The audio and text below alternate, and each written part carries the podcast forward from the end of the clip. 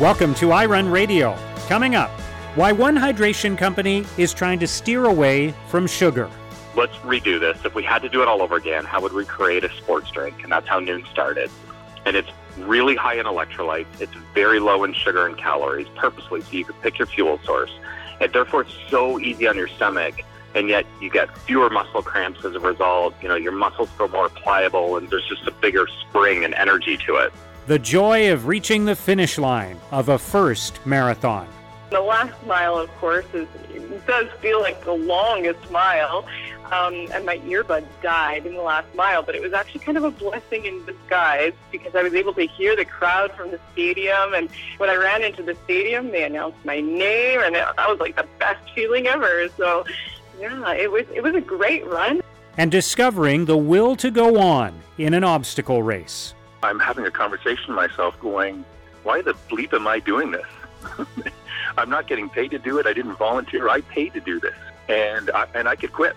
I, I could stop. I could walk off the course, and there's really no foul with that. But it's it's the it's the conversation that you have with yourself and the sources of motivation that you explore that that you find the motivation to go the next mile and one more mile and then one more mile. And so I, I just find that quite fascinating, that journey of getting comfortable being uncomfortable. On this edition of iRun Radio, we'll talk to the CEO of Nuun Hydration, who is on the cover of the latest edition of iRun. Also, a runner who just completed her first marathon. And we'll talk to an obstacle racer who's trying to complete a series of endurance tests this year. Let's get things started now with the editor and general manager of iRun, Ben Kaplan. Hello, Ben.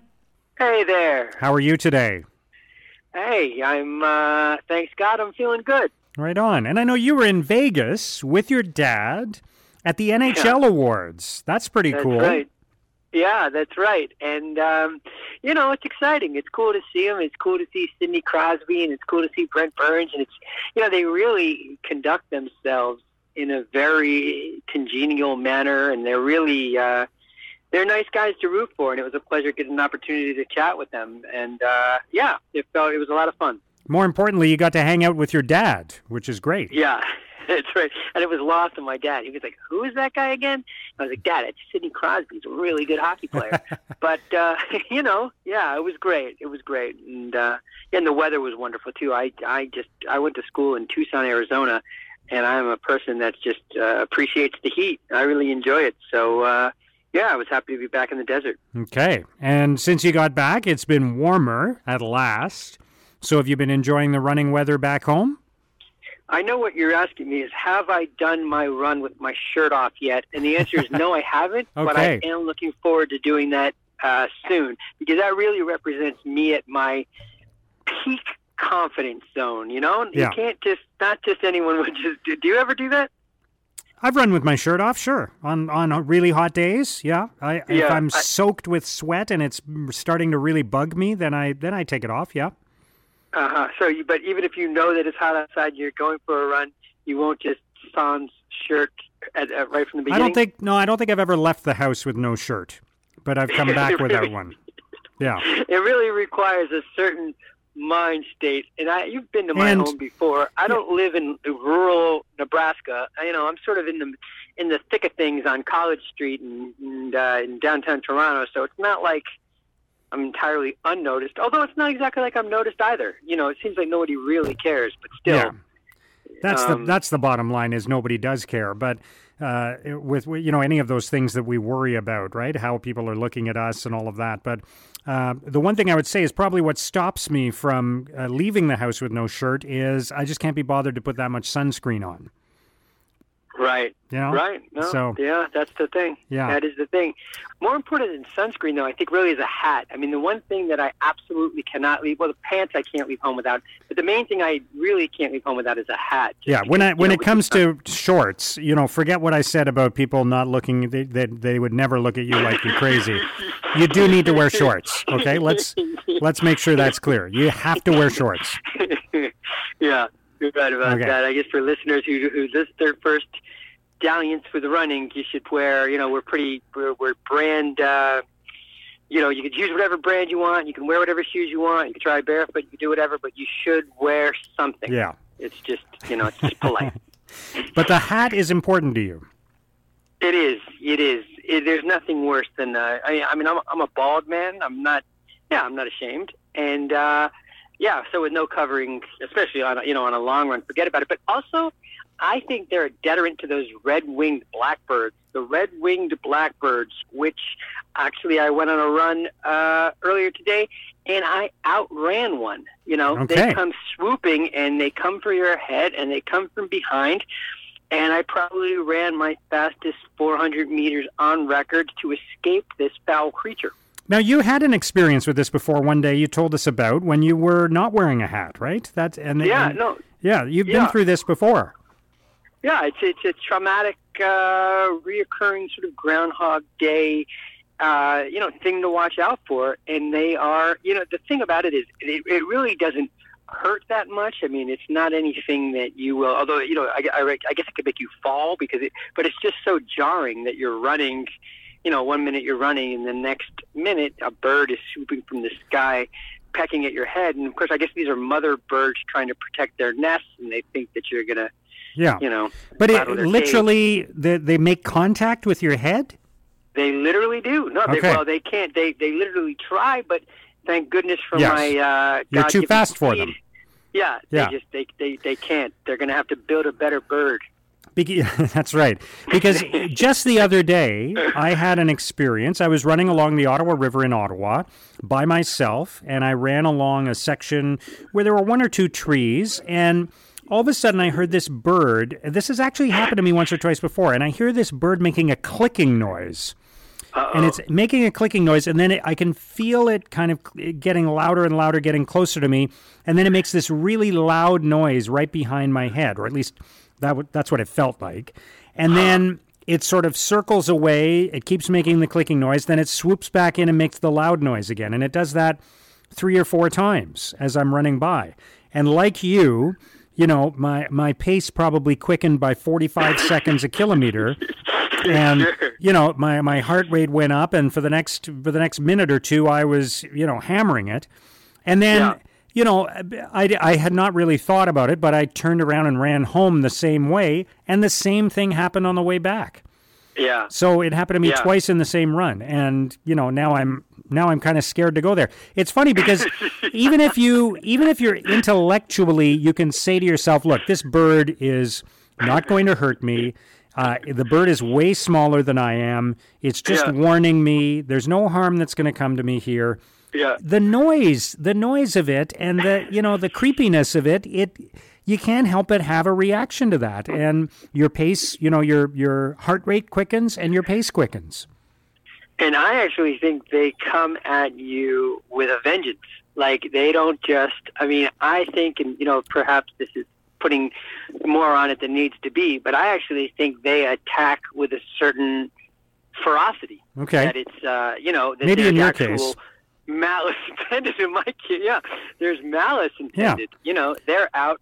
Uh, so they are they- they are they literally mean harm. they are literally angry birds is what you're They're saying li- That, Yeah. I wonder. Yeah, we're gonna have to dig into that uh, the origin story there. Yeah. Probably was a runner who created that. exactly yeah so i'm glad the running is going well despite the you know despite the Yeah. uh, the the challenges with the birds Perilous nature of it. Yeah.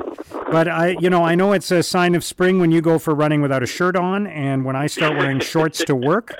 And I just this week I started wearing shorts to work, so that means it is summer for me anyway. So Yeah. look no, forward to and for hearing. your colleagues too. I'm sure your Yeah. colleagues marked the first day of summer by your uh, Absolutely. your, your your your pantal attire. Yeah. All right. Good stuff, Ben. Have a wonderful week. Appreciate your time, my friend. That is Ben Kaplan, iRun's editor and general manager. Coming up next, the Canadian who is the CEO of Nuun Hydration and is on the cover of the latest issue of iRun. Travel to Edmonton this August to run the Friendly Marathon. Why? The Service Edmonton Marathon Race Weekend has events for the whole family a Boston Qualifier Marathon, Half Marathon, Army 10K, 5K, and ABC Kids event. This event takes pride in being more personal, more genuine, more fun. Be in Edmonton August 17th and 18th and enjoy running in great temperatures, soak in the river valley views and the amazing energy as you race through downtown towards the finish line. Register at edmontonmarathon.ca. Welcome back to iRun Radio. iRun Radio is on the air every Sunday morning on 1310 News in Ottawa. And you can also listen to the podcast anytime and check out past editions of the show at irun.ca. Just click on radio. Kevin Rutherford is the CEO of Nuun Hydration. He's a runner and triathlete. He's Canadian, and he's the subject of the cover story of the latest issue of iRun. Kevin, it's great to welcome you back to iRun Radio. Mark, it's great to be here, and uh, it's, it's awesome to hear your voice again. And how's the running going for you? I know you're a runner and a triathlete, uh, and you're a busy guy running a rapidly growing company. So, have you been able to fit in some training and some racing this year? Well, this year I'm off to a slow start. Not what you probably expected to hear when it came to running. Um, yeah, I uh, I was nursing an injury after training for um, some 70.3 Ironman races last year, called plantar fasciitis. So yeah. if there's any runners um, in your audience, which I know there will be, they'll know what that's about. So um, the good news is it's healed. It's healed, and uh, I got a I got a nice uh, little half marathon in um, when I was over in London, England, for a Virgin Sport running event in Hackney. Actually, wow! Tell me about that. That sounds cool. It was really cool. Uh, so you know, Nuun is uh, you know we have the privilege of being on course. You know, in on many different races across Canada and the U.S. And most recently, where we partnered with Virgin Sport in over in uh, the UK. And Virgin has this initiative to get more people moving, which fits our mission. Uh, and they created this experiential running event where there's all kinds of things happening from, um, you know, you could be doing yoga, you could be doing, uh, it could be the running event of the half marathon that I talked about. Um, there's just you know countless number of options um, for people to consider. So it was really cool. It was really cool. It was the first uh, first time I'd run in quite some time. So it wasn't a pure running event. There were all kinds of different ways to participate. No, um, honestly, you, probably could have chosen over the course of a weekend, uh, maybe from a six to ten different types of events. Wow. Um, so the the options were uh, were endless. I uh, actually I forgot. I actually ran twice. I did a 10k, uh, and then I went and did a half marathon the next day. So it was a it was a good way to kind of get going again and, and start moving. So it was it was an, it was a good way to kickstart my yeah. run for the for the summer. Very cool. Yeah. And uh, the story in iRun is really compelling uh, because it talks a lot about the values that you and your team bring to Nuun, and I think it's worth exploring that because, uh, you know, this, the whole area of nutrition generally, and even sports nutrition, uh, is, you know, it's it's become a bit of a minefield. I think in a lot of ways, and and there are, there are things that people default to sometimes that that sound healthy but aren't healthy, and uh, and you guys are really putting an emphasis on purity, quality, on vegan products, and so uh, I think there's a lot to be said for that. So tell us about how that came about. Yeah, so um, thanks for asking. You know, it's it's an interesting scenario because the um, the sports drink market, the way we see it, has got it all wrong. Uh, the traditional sports drinks are really combining electrolytes and fluid, which you need for hydration, with a lot of sugars. And uh, truthfully, it's not how your body wants to absorb it through exercise. So Nuun started saying we need to separate your hydration from your fuel. Uh, your your body will take in fuel through different pathways, and what you want is more um, food and potentially some gels, and that's how you want to get your fuel. When you mix it with your electrolytes and your hydration, um, the the issue is it causes like intestinal distress and, and things like that. So what we did was we said let's redo this. If we had to do it all over again, how would we create a sports drink? And that's how Nuun started. And it's really high in electrolytes. It's very low in sugar and calories, purposely, so you could pick your fuel source. And therefore, it's so easy on your stomach, and yet you get fewer muscle cramps as a result. You know, your muscles feel more pliable, and there's just a bigger spring and energy to it. Again, what I find interesting is, you know, there there's uh, as you say, so much sugar in so many products that that are are billed as related to exercise or sports drinks or refueling methods and so on, and they're not that much different from junk food, right? They're not that much different from Coke and chocolate bars in a lot of cases, right? So true, so true. I I think the um, I think where people uh, or companies lose the focus is they start to go after um, scenarios of taste. Like they focus on taste to trump everything. And right. I do think taste is important. Don't get me wrong, because if you don't like the taste, then you're probably not going to consume it. Um, but I think we've compromised as a society. Like you said, you use the chocolate bar as an example, right? The snacks. Um, and we've done that with hydration and sports drinks in general. And so, we, yeah, we chose to really take this clean um, ingredient approach where again, we'll put in there what you need, but we don't want to put in what you don't need. And by the way, that includes things like artificial dyes. You don't need that in your body, right? You don't need excess sugars. Um, and you probably don't even need, you clearly don't need in terms of your body, but even like preservatives. So how can you make something shelf stable, but without the preservatives and ingredients that you just don't don't need? So yeah. it was um, yeah, it was a conscious effort on our part. We stay very focused. A philosophy that we have at Nuun is everyone at Nuun is an athlete. So we almost think of it as um, by us, for us. We've actually transitioned that a little bit. Now we say by us, for everyone. But we really design it for us and for people that share those same beliefs as we do when it comes to um, putting healthy things in your body. Was that difficult to achieve though? Because obviously, you're you're uh, as you say, there are there are ways that you need to preserve the products, make sure they have shelf life. You need to make them taste good, or people won't consume them. So, was that was that a challenge? Yes, um, yes, it's absolutely a challenge. It's definitely not easy to do. I, I'm a firm believer that there are no shortcuts in life. So whether that's training for your marathon, as you've done many times, um, to business. And the same thing is when you're when you're coming up with a product. So the path of least resistance would have been following a similar path to what others have done. Um, and and what we said was no, we want to put in there what you need and don't put in what you don't. And let's find a way, right? There must be a better way, and so how we do it. So it, it took so when we reformulated Nuun, when I came in, uh, I guess it's coming up to six years now, and we reformulated Nuun to take it to an even better ingredient level.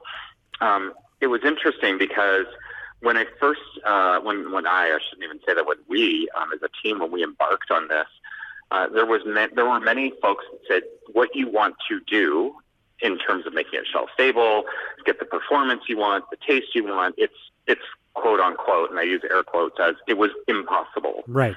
And our thought was if we focus on it long enough and consistently enough, persevere, we'll get there. And we did, but it took a lot of trial and error, and it was it was a few years of development to get there. Now, I know you like spending time at events. You go to a lot of expos. You're out on the course sometimes handing out uh, the product. So tell me a little bit about what you experience when you're doing that. You get to talk to runners and other athletes, um, and uh, you get to see uh, people when they're participating in these events and they need that that nutrition the most. Yeah, absolutely. You know, I, I highly encourage everyone in the Nuun team to go to events.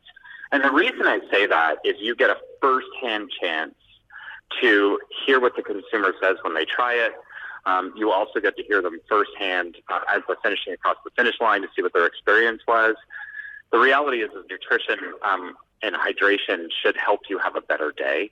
Uh, it can also be detrimental when they've had a bad day. They they might look at their nutrition as potentially a reason for it. So I love going to events because it is firsthand consumer research that keeps me close to who is making the decision ultimately at the end of the day to buy or not buy your product and it's it's it's like research right there. It's a gift. Um, and I get a chance to run on many of these races, which yeah. is super fun for me as well, of course. Yeah, you were at the Boston Marathon, is that right? I was there. I wasn't running though, unfortunately, but I was there. Yeah, and what? Just tell me about the experience was, uh, of uh, of sharing the product with people there at the at the uh, most high profile, one of the most high profile races in the world. That's that's that's just the thing. Is you're so right. One of the most high profile races there is in the world. It's you know Boston is just a, such a special race because most people there need to, well, actually, everyone needs to qualify to some extent, whether it's through time, which is the majority of runners, or some doing it through the um, admirable uh, scenario of um, charitable causes and, and raising money. But it is it is pretty amazing to be there at the Boston Marathon, telling people about your product, educating them about it, and getting the response from what we could arguably call mostly at the front of the pack of the marathon and the, the amount of love that we get back on the Nuun brand in Boston is maybe the, some of the best that we get anywhere um, around Canada or the U.S. And at any of the races we go to. It's it's really quite incredible. Um, so it, I guess maybe one way to take it is if it's good enough for the Boston Marathon qualifiers and racers, you know, surely it's got to be um, good enough for you know all those venturing on even their first and five 10K. Absolutely. It's an amazing experience. I love Boston. Yeah. Now, uh, what's next for you then? Uh, have you figured out another event that you'd like to run this year? You know, I'm debating. Um, I am debating. I'm not sure. I, I might do the uh, Army Run back in Ottawa in September um, and maybe take on uh, one of those challenges of multiple races. Um, I'm also thinking about a Gran Fondo up in Whistler in September as well. So those are a couple of things that I'm I'm contemplating. I think when it comes to next, there's there's that for running. I think from a business perspective, what we have going on there is we've recently launched just this past month, uh, um, last month actually, in Canada, we launched the uh, Immunity um, product, which has been very successful in the U.S. Uh, so we're really, really excited about the potential of that one. So we're really taking Nuun from this, we want it to be the leading sports drink and, and redefine sports drinks uh, to um, taking it to different areas where consumers can hydrate through the day. Because 75% of consumers, uh, based on the research that we've seen, are in a chronically dehydrated state. So you're going to see us show up from a business, business perspective in many different ways, too. Wow. Very cool. Look forward to seeing that. Kevin, it is always great to talk to you. Uh, thank you for all you've done uh, to promote uh, wellness through through this area. Uh, I really, I think your message uh, will resonate with a lot of runners and other athletes. Thank you so much for joining us on the show today. Mark, thank you. It's always a pleasure. Kevin Rutherford, the CEO of Nuun Hydration. You can read the cover story featuring Kevin at irun.ca. Coming up next, a runner who just finished her first marathon and is already thinking about another. Travel to Edmonton this August to run the Friendly Marathon. Why? The Service Edmonton Marathon Race Weekend has events for the whole family a Boston Qualifier Marathon, Half Marathon, Army 10K, 5K, and ABC Kids event. This event takes pride in being more personal, more genuine, more fun.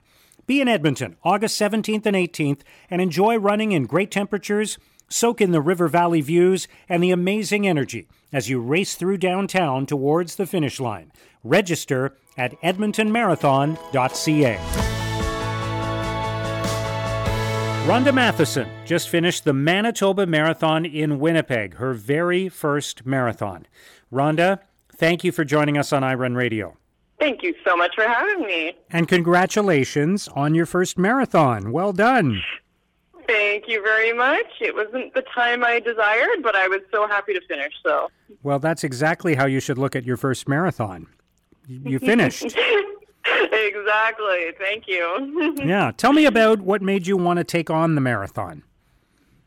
Well, last year I had done a couple of halves, and I was pretty happy with my half marathon time. Uh, so I felt I wanted a little more of a challenge this year.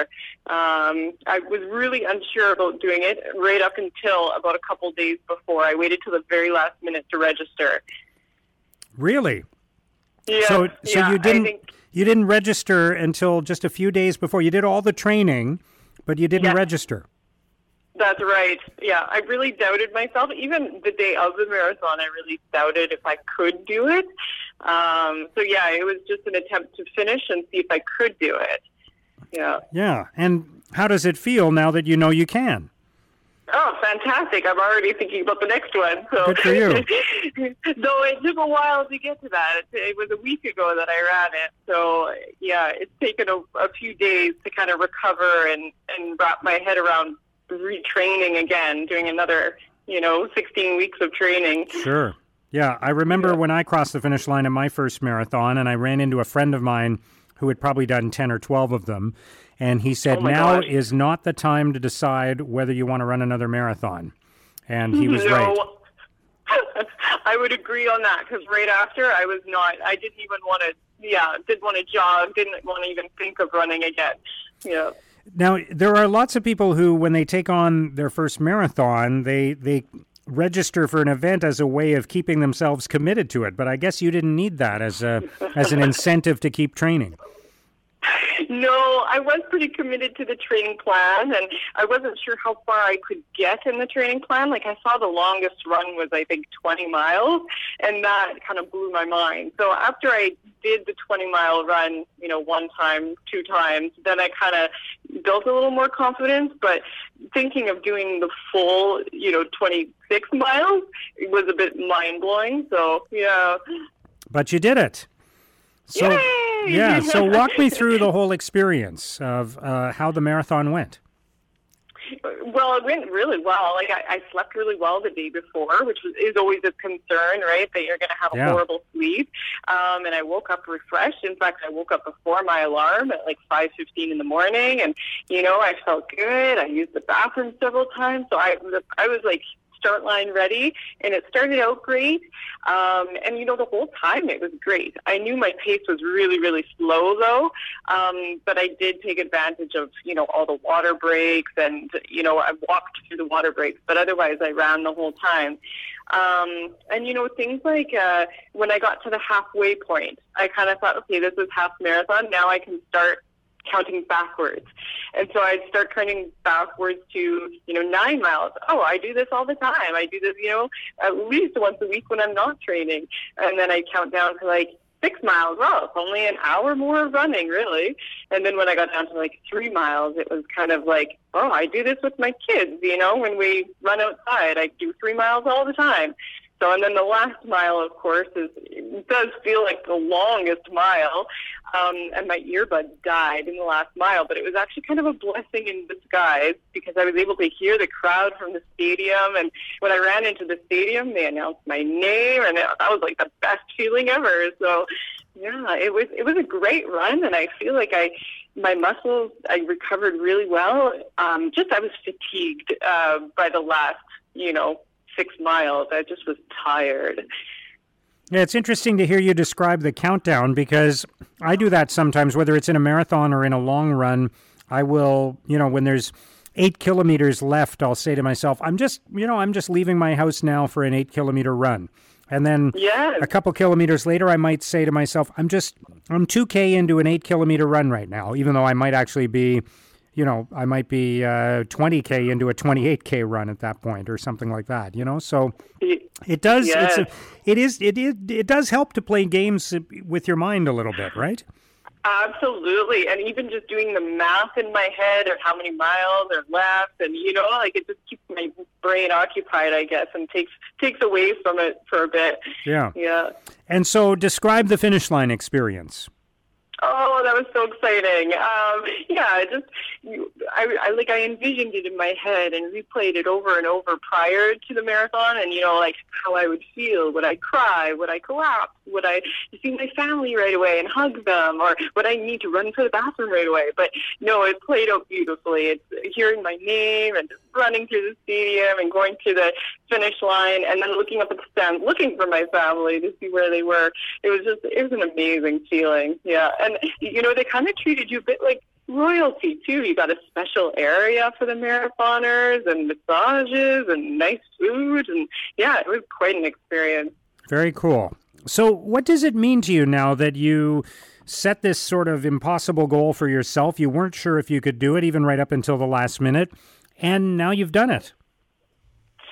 Well, it, it was a kind of almost a bucket list thing uh, at first. It was like, you know, my family was said, "You're crazy for doing this," and I would say, "Oh, it's just bucket list. I'm going to do it once and then I'll be done." Now I feel like I want to get a better time. I want to feel better, you know, after and yeah, I just now I want to conquer it even more. Have you thought about where you might like to run next? Well, I know there's one coming in the fall. That one might be a bit soon for me. uh, but I'll definitely keep redoing the Manitoba Marathon. It was a great experience. So, you would recommend the Manitoba Marathon to others? Mm-hmm. Yes, I very much enjoyed that. It's you know a beautiful start at the stadium, and the course was beautiful. Not a lot of hills, thankfully. Um, and yeah, lots of volunteers, lots of cheering, lots of water stations, and yeah, it was fantastic. It was great weather this year too. It was partly cloudy and 18 degrees. It had a little bit of rain, but it wasn't too hot at all. So it was fantastic. Since you completed the marathon, have you been replaying it a little bit in your mind? Have you been savoring it and, and reminding yourself that now you're a marathon runner? I do, yes, I do. And in fact, you know, I would, uh, I kind of gave myself the week off uh, this week from running and any kind of exercise. And I keep, I would keep thinking, oh, two days ago I just ran 26 miles, you know. And even like on Sunday, I was replaying, I, I said to my husband, I said, Do you know what I was doing this time last week? I'm running. I was two hours in to like a four and a half hour run. so I do keep thinking of it, and I probably will for quite a long time. Well, it's a huge accomplishment, Rhonda. Congratulations on your first marathon. I, I love the enthusiasm in your voice as you talk about this. Well done, and good luck in the future as you take on more events. Thanks for joining us. Oh, thank you so much, Mark. That's Rhonda Matheson, who just completed the Manitoba Marathon. Coming up next, what you learn about yourself on the course of an obstacle race. Travel to Edmonton this August to run the Friendly Marathon. Why? The Servus Edmonton Marathon Race Weekend has events for the whole family a Boston Qualifier Marathon, Half Marathon, Army 10K, 5K, and ABC Kids event. This event takes pride in being more personal, more genuine, more fun. Be in Edmonton August 17th and 18th and enjoy running in great temperatures, soak in the river valley views, and the amazing energy as you race through downtown towards the finish line. Register at edmontonmarathon.ca. Ted Wagstaff is an athlete in Ottawa who has started competing in obstacle races like the Spartan Series. In fact, he's trying to complete a series of Spartan events this year. Ted, welcome to iRun Radio. Pleasure. Nice talking to you, Mark.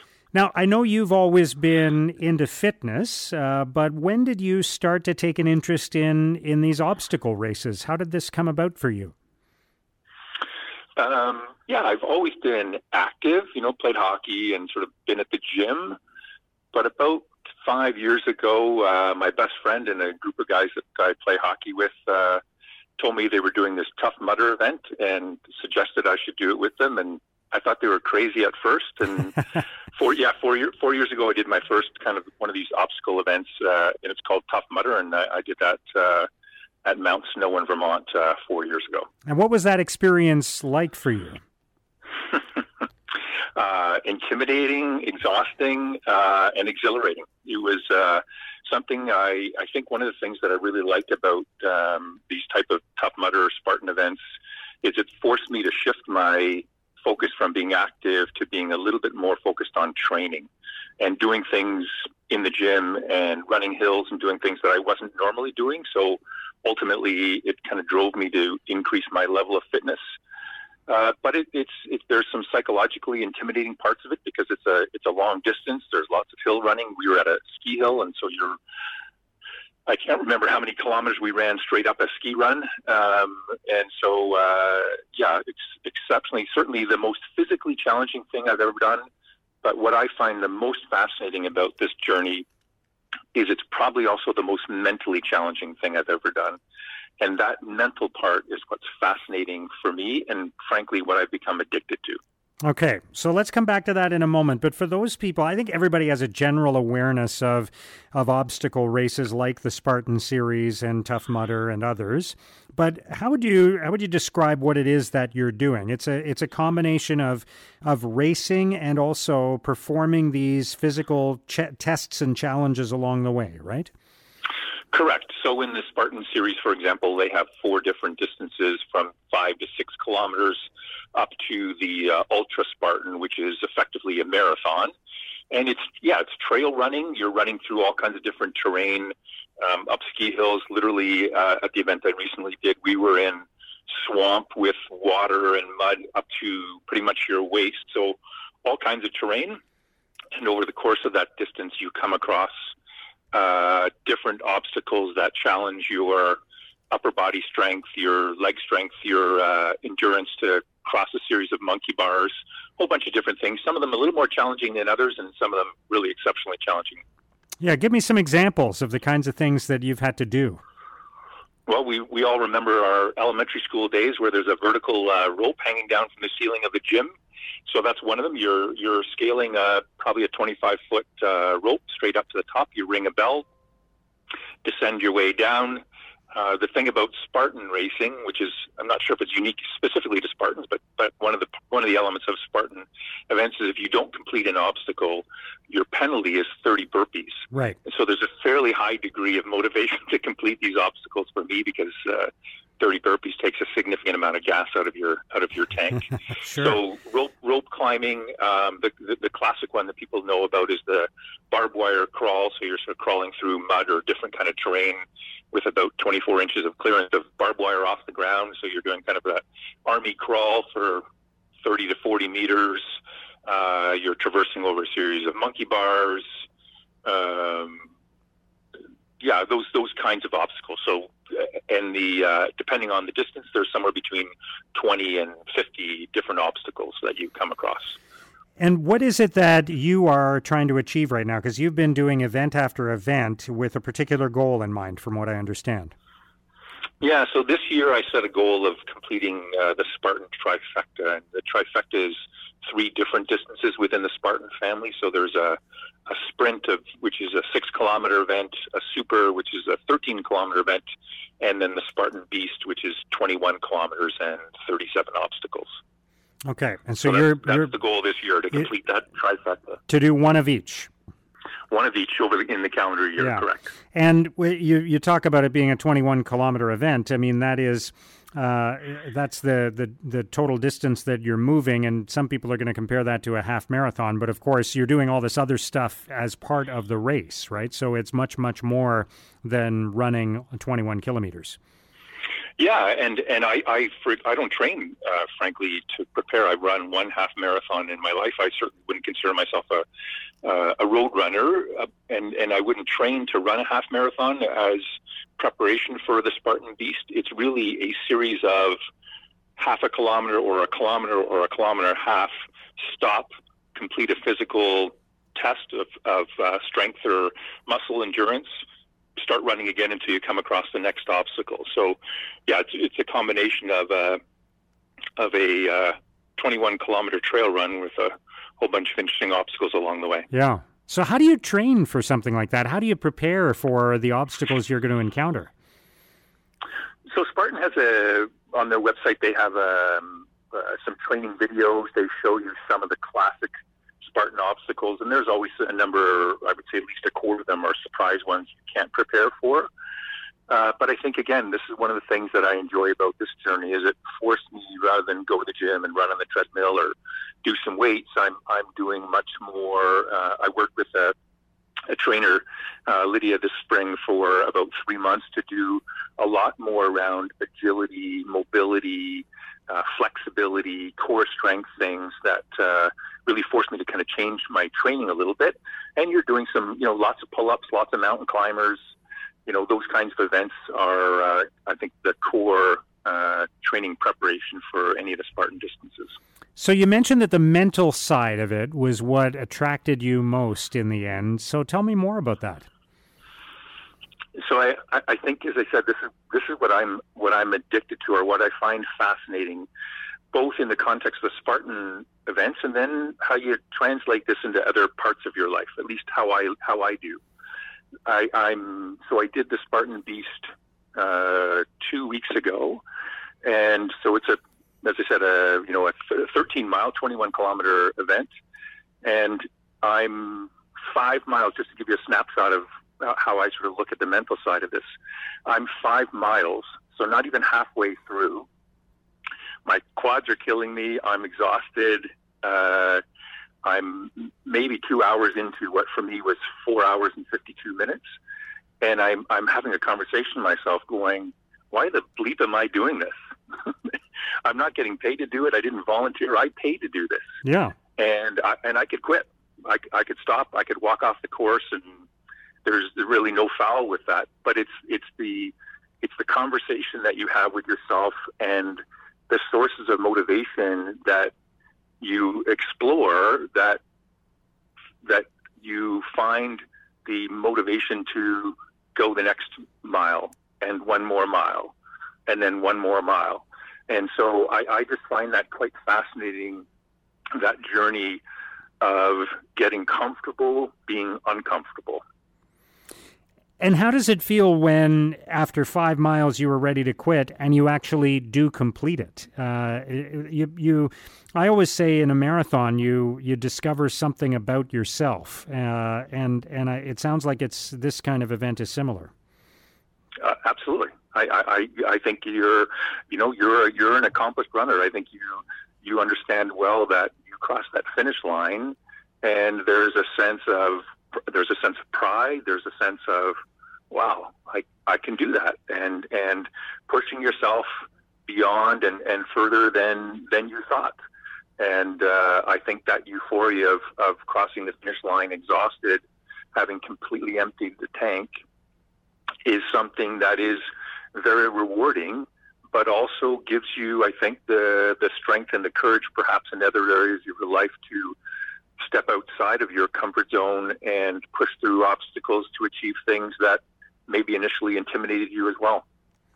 Very well said. Now, I know as well that you run into uh, a lot of the same people at some of these events. There's kind of a community of people who take on these events and want to do more of them, and and there are they travel to other destinations to do them. So uh, this really has taken on a life of its own, hasn't it? Yeah, hundred percent. You you you bump into the same people, or you certainly, you know, talking to people on the parking shuttle on the way to the event, or or sitting around having that beer that tastes better than no other beer you've had in your life at the finish line. Um, talking to people who you know do them all the time. They plan their holidays around doing events, and I'm not that, uh, quite at that level, but it's certainly really motivating and. Um, and I think part of the part of the camaraderie and part of the culture to uh, to see people, frankly, Mark of all ages and all fitness levels, um, challenging themselves because there are people, and I, I'm proud of the effort that I put in of completing it. My level of fitness for, for you know for my age and the and the work that I put in. There's lots of people that completed it in half the time that I did, and there's lots of people that completed you know late later than I did. But I think it's it's it's a community of of uh, of encouragement. Of you can do this. You can you can dig deep and and complete it. And I think that's that's uh, really motivating in the entire experience. That people are running past you, going, you know, you got it. Keep going. Great job. And and I think that's uh, certainly part of the culture of uh, of these obstacle courses. Very cool. Well, congratulations, Ted, on what you've done so far, and good luck as you continue to work towards this trifecta in 2019. Thank you very much for being with us on the show. Thanks, Mark. Thanks for having me. That's Ted Wagstaff of Ottawa. Coming up in the weeks ahead, we're going to talk to author Katie Arnold, who has a very inspiring story about how ultra marathons helped her overcome grief. And a father and son who ran a half marathon together. I hope you can join us next week on iRun Radio. Thank you for listening. Have a great week.